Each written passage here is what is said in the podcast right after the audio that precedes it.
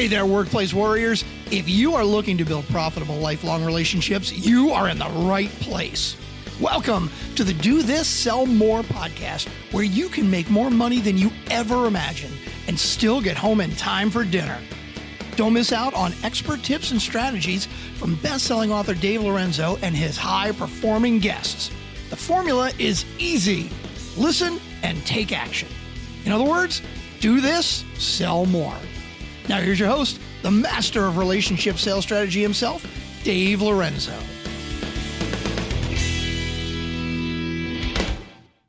Cold calling sucks, knocking on doors sucks, talking to strangers sucks selling stuff the way you were taught to sell stuff absolutely sucks. This is the Do This Sell More show. I'm Dave Lorenzo, and you are in for a special treat today. This is going to seem like a conversation with an old friend because, in fact, it is. Today, we have with us Barry Conchie. Now, I know Barry Conchie before he was from before he was an absolute superstar in the field of executive coaching, leadership selection, and professional development for those at the C level. And when I say C level, I mean CEO, chief operating officer, chief financial officer. If you're in a leadership position in a company, this is the guy you need to listen to. He's the guy you need to invite in when you're having real challenging issues and when you're thinking about making serious moves and you don't know whether you're doing the right thing. And I know senior executives are hesitant to admit that they don't know when they're doing the right thing, but Barry Conchie is the guy to call. Now, I know Barry from our days of working together at Gallup. He was one of my most valuable partners, but right now he owns his own company.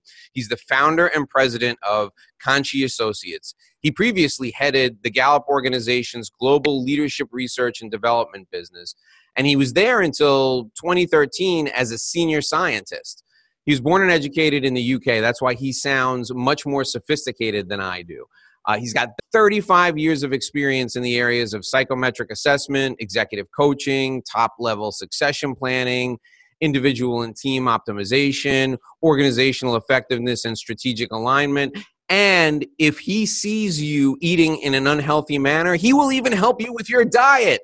Barry has consulted and partnered with the leading global organizations. I mean, if you think about it, Barry has either worked with them, he's working with them right now, or he will be working with them shortly.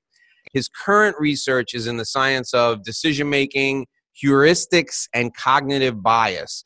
If you don't know what that is, you need to stay with us because he's going to describe all of it for you in language that's easy to understand.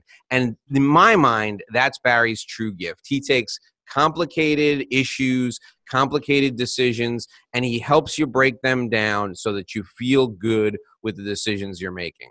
Barry's an author. He's written a couple of books. He appears uh, uh in magazines. He writes for magazines all the time. He's the co author of the Wall Street Journal best selling Strengths Based Leadership, which was a book he, uh, he co authored a few years ago. He currently lives in Boulder like he he runs all kinds of like mountain marathon type stuff and he hangs from rocks. He'll tell us all about that.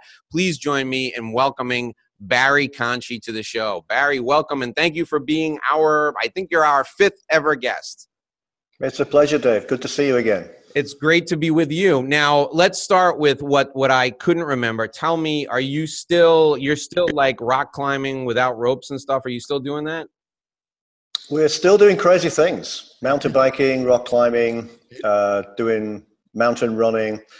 Basically, anything in the mountains, Dave. You, you take me to a beach, I don't know what to do. But put me in a mountain, I can keep I can keep active for, for days on end. Well, that's perfect. Tell me a little bit about some of the lessons you took away from 2018. Particularly, there's one that I love because I think most of most of us people who work in sales, particularly sales leaders, are uh, are guilty of this all the time. So your your lessons from leadership, and by the way, you can find these lessons of leadership on Barry's website, which is conchieassociates.com, C O N C H I E associates.com, all together. His lessons of leadership are on there. And the one that drew my eye immediately, not just because it was first, but because it's the one I think most people are guilty of, is about doubling down and defending bad decisions. So, all right, Barry, we're all guilty of this, right? Sales leaders, especially, are guilty of this. What do we do instead of doubling down and defending a bad decision? Once we realize it's a bad decision, and I think that's a huge part of it, right? Once we realize it's a bad decision, what do we do? Well, there's something called sunk cost fallacy, Dave, where people believe that because you've put so much investment, time, or resources into into a problem or a, an issue you're working on, even if it's not working, you would rather put even more in and try to make it work than just write that cost off. And it's an aspect of, of psychological functioning. We don't like to think we've failed. So we have a project, we've already lost a ton of money on it, and we think maybe just this last investment will make the difference. Maybe it's just this last effort that somehow I haven't discovered so far that if I just push through and work really hard just for this next few weeks, maybe it will solve it. It never does. Uh, so the sunk cost fallacy suggests that literally it's a fallacy to keep sinking costs into a failing entity. First challenge is to realize it. Second challenge is write it off psychologically. Stop thinking that you're going to solve a problem that no amount of effort so far has led to a solution. Get out of it. And w- at what point do you how do you well let's start here how do you what's the easiest way to admit to yourself that this is something that's not going to work and i need to move on is it a question of viewing it as a learning experience versus a failure i mean what have you found in in counseling executives who make decisions that don't work out and they're they're they're they're just doubling down and they're bought into them? What what is the mindset shift that needs to be made in order for them to in order for them to move on? Well the toughest one is a public one. So if you've signed up for something and you're pursuing something and it's a very very public issue and you are failing that's very very difficult for people to step away from uh, i can think of a couple of examples i mean we, we, we've we've spent plenty of time working with companies who've acquired other companies. They don't always work out. Now, to what extent do you just write it off? To what extent do you say, I can't succeed with this? And it's difficult when the issue is so visible. If it's visible, we almost feel a sense of shame, embarrassment, or failure. Actually, I think if you think about it very carefully, I think the reverse is true. If you can turn around and admit that a public commitment you made is now no longer viable for these reasons, I think your integrity goes through the through the sky. I mean, everybody looks at that and thinks, "Whoa, somebody admitting a mistake in public." Uh, so I actually think, paradoxically, it would be better if leaders did that than to continue operating on the pretense that they're going to succeed when all evidence suggests that they won't. Yeah, and there's uh and there's a human aspect to it too. You appear to be more human when you admit that you that you've made a mistake. There's uh it's almost it's almost like it's akin to empathy. People people can really then connect with you on a human level. They can, and we've all been in that situation. We've all had these uh, insurmountable problems. We've all thrown everything that we had at the issue that we're dealing with, and yet we've not succeeded. Step away. I mean, just admit that maybe you're not the person to solve this. Maybe there's somebody else who can, but there's no shame in stepping away and saying, you know, that was that was that was not a problem I could solve. That was not an issue I could deal with. Yeah, I'm going to admit to that. And actually, there are a whole ton of things where I can be more successful and more effective. I'm going to switch over to those that will be a much more mature thing to do. Your credibility increases as well. Tell me about um, hiring and, and surrounding yourself with people who are uh, who, who are complementary to your to your strengths. Right? We we work in a world where it's still more common for people to focus on uh, you know fixing the things that they're that they're not great at do leaders are, are leaders as threatened by the prospect of bringing in people who are strong in areas where they're weak as say you know a, a salesperson would be. Well i wish it was as sophisticated as that dave. I wish i wish people when they're going through the hiring process actually had a good line of sight to those issues. The truth is they don't. So if we were to look at building complementary partnerships so given who i am as a leader i've got different deficiencies in known areas. I'm going to select people for those deficiencies. I wish it was as clinical as that, but it isn't. A lot of the time, I spend time working with leaders who are operating under a delusion where they don't believe they have deficiencies in critical areas. So that's one problem. Then the second problem is there's no amount of expertise that they have that will enable them to elicit those deficiencies in an applicant during a job interview. So there are two problems there. There's a self reflection problem, and there is the I can't identify in the other person as well. You put those two things together, you got a dog's breakfast. It's not going to look good. So, what's the so the first step then is to do a personal inventory and and really be introspective and and look at yourself. Is that right? Yeah, and I would say the the personal inventory needs to be uh, an objective assessment. It can't be I'm just going to sit and reflect on myself for the next 20 minutes and put a list of, of things down that I think about myself. I mean, we're going to see several levels of wonderfulness at the top of that list. And then at the bottom, we're going to say things like, well, I work too hard. Um, you know, things that, things that are not really weaknesses at all. They're just obvious statements of, of self aggrandizement. And we don't want that. So I think the best thing to do is to put yourself through a, a very robust objective assessment that is designed specifically to identify the characteristics in you that will cause you to succeed or failure for the level that you're at. And there are tools out there, we build tools like that, where we talk to leaders and assess leaders precisely for that purpose. And then that gives you at least a clinical basis for thinking then through the kinds of people you need to surround yourself with. But I would quickly say you're the least equipped to figure those things out on your own, with again, uh, not having some kind of objectivity to what it is that you would put a person through who is trying to get a job in your company. Isn't it amazing how most often the people who advance in the company advance with uh, with a with a total deficiency of self awareness? I've met more sales professionals in organizations who have self who have a greater sense of self-awareness than than CEOs. Why do you why do you think that is? Why is it that people who seem to rise up through the ranks of leadership are often less self-aware? Is that is it that they've never been cast in a role that's ideal for them? What what causes that? I'm not I'm not so sure it's a blanket lack of self-awareness. I think that there are certainly individuals who are not as self-aware as others. Um, I think leaders are typically more self aware because they've had a ton of feedback as they've risen through the ranks. They've either gone through 360 processes or they've had other kind of coaching or guidance to clearly address issues where they're not very strong. So I think that's that's probably a better way of stating that issue. There are a few people who are completely unaware of what their primary strengths and weaknesses are, but they tend to fail. They tend to get weeded out at some point. The issue to me is not that they lack self awareness, but they lack a clinical precision to describe it in an accurate way.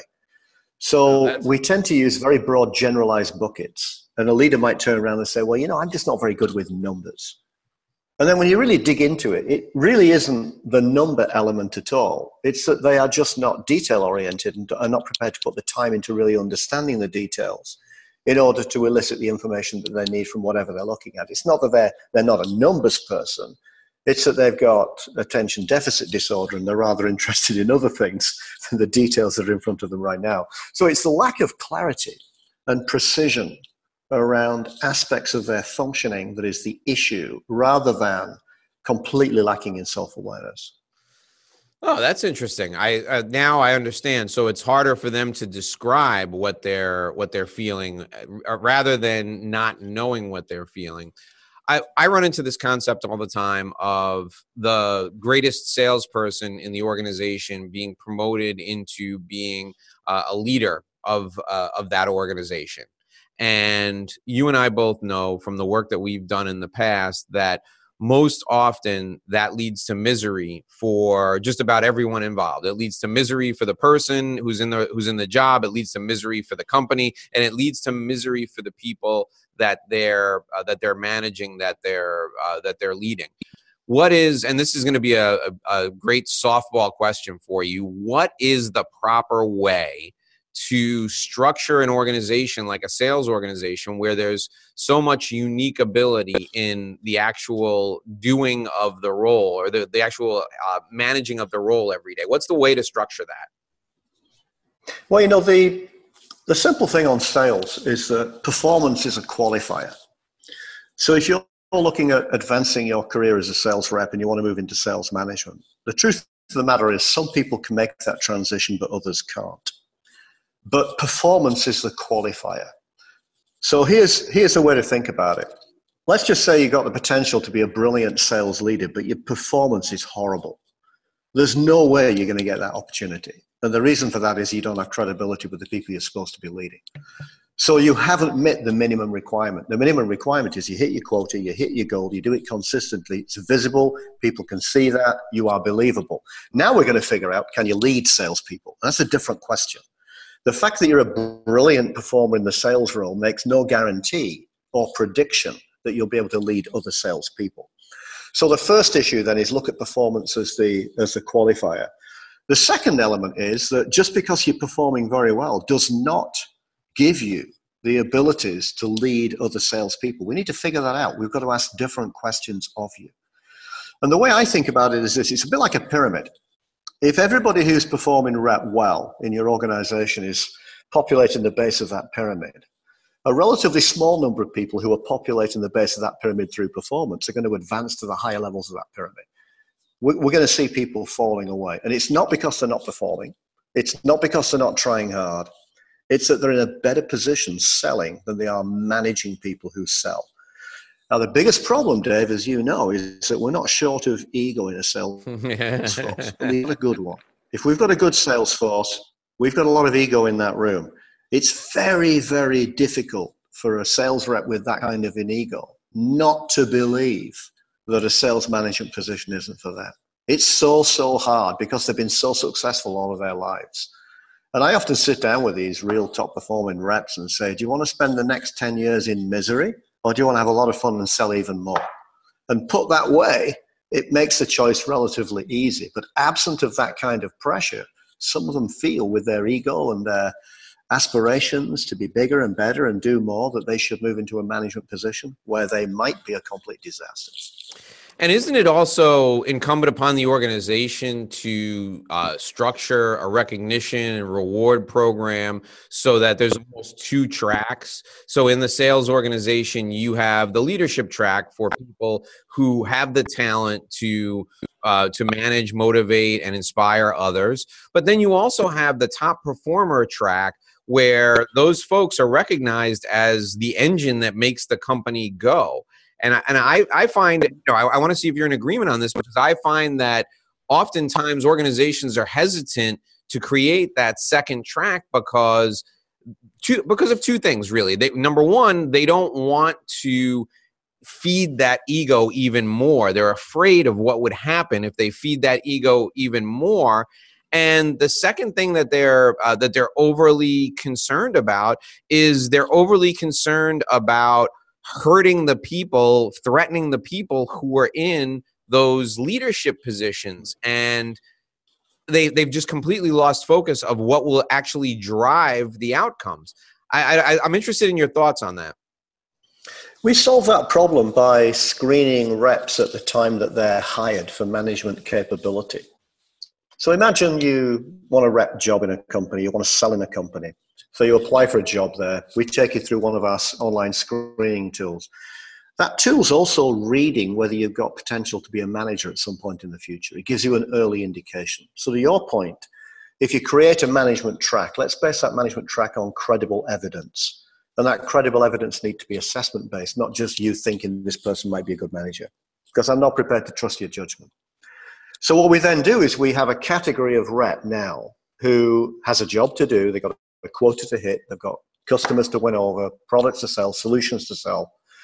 They have a successful career doing that, but at the same time, we're actually exposing them to management education, manager development. We might put them on broader cross functional teams. We might stretch them out a little bit because we saw in their assessment an indication that they could be a sales manager one day. And we're going to, we're going to grow that. We're going to test it. We're going to see it. And that to me is a very sensible approach. The other way you structure a sales force is to create different ladders to different destinations, but not taking a person out of their role. So, can we create a super rep? One of, the, one of the things that I've been particularly interested in is looking at the relationship between certain talents for selling and geographic span. So, you know, if somebody's a successful sales rep, does putting them in a bigger geography with bigger opportunity increase their likelihood of succeeding or failing? Uh, that, that's an answerable question. We, should, we can test that. So I like organizations that look at that. Another one is to say, okay, uh, we're actually going to give you bigger accounts to go after, but we're going to layer underneath you a sales support person, somebody who can come along and who can um, do some of the follow-up work with some of your customers because you're out there pursuing greenfield opportunities and we can create a ladder that looks like that so one ladder might be i'm going to give you massive territories another ladder might be i'm going to give you the biggest customers another ladder might be we've got something called national accounts where you know uh, the, the, these organizations cut across many many many many geographies and therefore, we need to sell this in at the system level or the national level, where we're not having reps nibbling away at each, each customer in each geography. We're trying to put together an overarching deal around a structure that enables us to sell in at the, at the entity level. Those, to me, are the kinds of solutions I would like to see organizations pursue. And then sales reps can almost self select, or we can help them select, and then they can get value climbing each of those different ladders. That's great. I, I love I love those thoughts. Those are uh, those are great things for us to think about. I focus on relationship based sales. So I help companies with large, long sales cycles. I help companies who market to the affluent. I help people who are in situations where they're not gonna there's not gonna be a one call solution. I am a huge advocate that everyone must have a relationship based sales approach in their in their toolkit because you never know who's going to refer you to to your next big client regardless of whether you're writing you know you're a pharmaceutical sales rep trying to get doctors to write more prescriptions or you're a, a payment systems person who's trying to switch credit card processing get people to switch their credit card processing company or if you're out there you know working for gulfstream selling jets or uh, you're a trust and estates attorney trying to get uh, family office work where you know you do estate planning for people who are worth hundreds of millions of dollars my contention is and i and i want to hear what you have to say about this. My contention is those two sales approaches the cold call what i call hit and run sales approach versus the relationship sales approach I think it's very difficult to find those talents, those, those that that set of innate ability in one person because they're they're they're two different types of people who are who excel at each of those. What do you think about that given the research that you've done into, you know, behavior and people over the years? Well, for one person to have both those capabilities would be unique. And I would say, you know, why why why why go for a needle in a haystack? It makes no sense to me. Um, so the folks who are really really good at cold calling breaking down doors and operating with, to a degree, relational insensitivity because they're getting pushed back all the time. They're being told no nine times out of ten. I mean, to, to be able to succeed that way uh, requires a certain type of talent and characteristic. And, and we've built assessments for that kind of sales force where they really are selling. They're stacking it up and they're selling it cheap and they're selling it in volume and they're showing up to different places they're knocking on doors and they're getting no no no no no maybe. And then they just go after the maybes and, and they work on they work on math. They, they, they say okay for every 20 calls i'm going to make one sale. And so they set their days with 20 calls knowing they're going to close one of them and they're going to get no no no no no as they go through the day. That's a special talent but it's not a relational approach. And if you want to drive value in sales, you've got to have fantastic relationships. So let's get back to the cold caller again. It's that cold caller going back and back and back again and again and again and again and maintaining that relationship. No, they've done the sale, they're moving on. Right. There are other other places to go sell, and that's how they're wired. And you know, they they they've sold it. You ask them three months' time whether they sold it, they can't even remember uh, because so, it just so disappears into the past, right? now, if I sit down with you as a with a relationship and say, "Well, Dave, you know, I just don't remember who the heck you are," then that's going to be a problem if we're trying to build a proper relationship with an organization. So the way I characterize it is um, you can stack, stack them high and sell them cheap and sell them in high volume, and it's a numbers game. Or you can build a relationship over time, and that relationship will drive long term value. Because you're actually not selling products in that relationship, you're selling yourself. But when you sell yourself, there's an ethical component to how that looks and feels for a client. It makes your word matter. It means that you've got to be accurate around what you sell. You've got to very, be very precise in the description of value. Now, sure, you're going to say doing business with me is way better than the, the guy down the street, and here's why. But then you use that as the basis for building a fantastic relationship with that buyer over time to the point where you can't tell them any different from your friends. I mean, these are people that you'd call, right. you'd invite them to your to you know the kind of kids graduation or whatever it might be in other words you develop fantastic relationships with them as friends you just happen to do business with them that's perfect. I love uh, I, I love that. That's a that's a great commentary. You know the one of the one of the things that sticks with me from our time at Gallup was looking at the folks who had and we were able to and you you do it now with your company you can you can you can identify somebody who has empathy versus someone who doesn't have empathy and that to me is one of the key elements that differentiates the you know hit and run salesperson from the relationship based salesperson.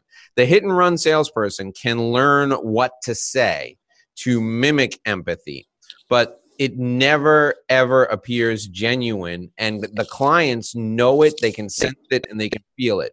So when you get into the the types of products or services where caring and long term thinking and just the emotional aspect of a uh, a relationship driven process. The hit and run salesperson the one who's really really good at it doesn't have it. They just don't have it. And uh, that's you know your your way of describing it is uh, you know i think it's it's spot on. You you almost described it now as being diametrically opposed. You it, to take no that much you have to be wired in a way that relationships are just not important to you because like me if i heard no all day long i'd be a basket case. I wouldn't be able to get out of bed. I couldn't do it. Well look at it this way dave. Um, and i think i think asking this question of sales reps is really uh, you know r- really important as you think about their their orientation around their work and things. But ask a sales rep who's beating down doors every day and selling whatever product's in front of them. Can a salesperson sell anything? And they'll say yes. And they'll say yes, yes, yes, yes, yes. And the reason is that's what they've been doing their entire life. They've been bouncing around from company to company, all doing the same kind of thing. I'm putting my foot through a door. I'm, you know, breaking in through somebody's office to talk to them, whatever it is, but I'm selling, selling, selling, selling, selling.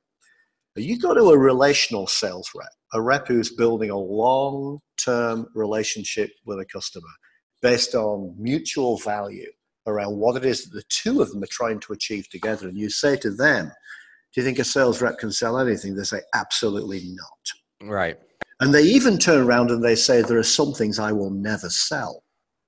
And, and, and, and that's because what they are selling is so much a part of who they are as a person that they could never imagine themselves selling that product. Now, sometimes it's brand specific, but I actually think it's more around sectors of different kinds of work. So, for example, could you imagine yourself being a sales rep in Philip Morris? Elicits a very different response from a relational salesperson than it is from somebody who says, hey, that might be a way of earning a lot of money. Right. Uh, and, and, and it's that kind of questioning that I wish reps would carry out for themselves to pre-screen themselves for different opportunities that might face them. All right, so we've we've had a great conversation with Barry Conchie, the foremost leadership expert on executive performance. If you want to find out more about Barry, I want you to go to I want you to go to his website. It's Conchie Associates, C O N C H I E Associates all together. So C O N C H I E A S S O C I A T E S dot com. Barry, where can we where can we get more Barry Conchie? Is there is there a place to go besides the website? What can we what should we look for? What have you got coming up that we need to know about? Well, you can find me on LinkedIn. Uh, you can connect to me there. I post quite frequently there on different issues of the day with respect to leadership. Uh, we're going to have a book coming out in about a year's time, uh, which is going to be looking at critical issues around leadership. We will be planning a series of articles that will be preceding that. So yeah, connect to me on LinkedIn. Look at what look at what's going on. I'll keep people up to date, and you'll find out more about how we think about the kinds of work that can help people really achieve top performance.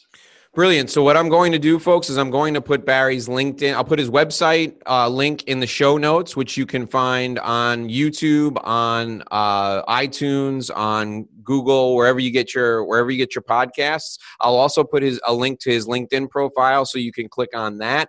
You can also find all of this information on my website on under the podcast tab under the show with Barry Conchie. And I have to tell you, I could talk to Barry for another three or four hours. I have talked to him for three or four hours straight, but much to much to his delight, we have a limited amount of time today. Barry, I want to thank you for joining us. It was it was an absolute pleasure, and you will be back in uh, in future episodes to talk specifically um, as long as you're willing about sales leadership because we have a we have a great challenge in this country. We have there are a lot of salespeople, but there are very few people who can who can uh, inspire and motivate and help salespeople succeed, and that's really what what it comes down to when it when it comes down to being a sales leader. So, as an expert on leadership, we're going to lean on you for more advice on sales leadership in the future. I look forward to it. Thanks very much, Dave. All right, folks, that'll do it for another episode of the Do This Sell More show. We'll see you right back here again next week. And until next week, I hope you do this and sell more. Do this, sell more. My name is Dave Lorenzo, and my mission is to help you make a great living and live a great life. We'll see you right back here next Thursday.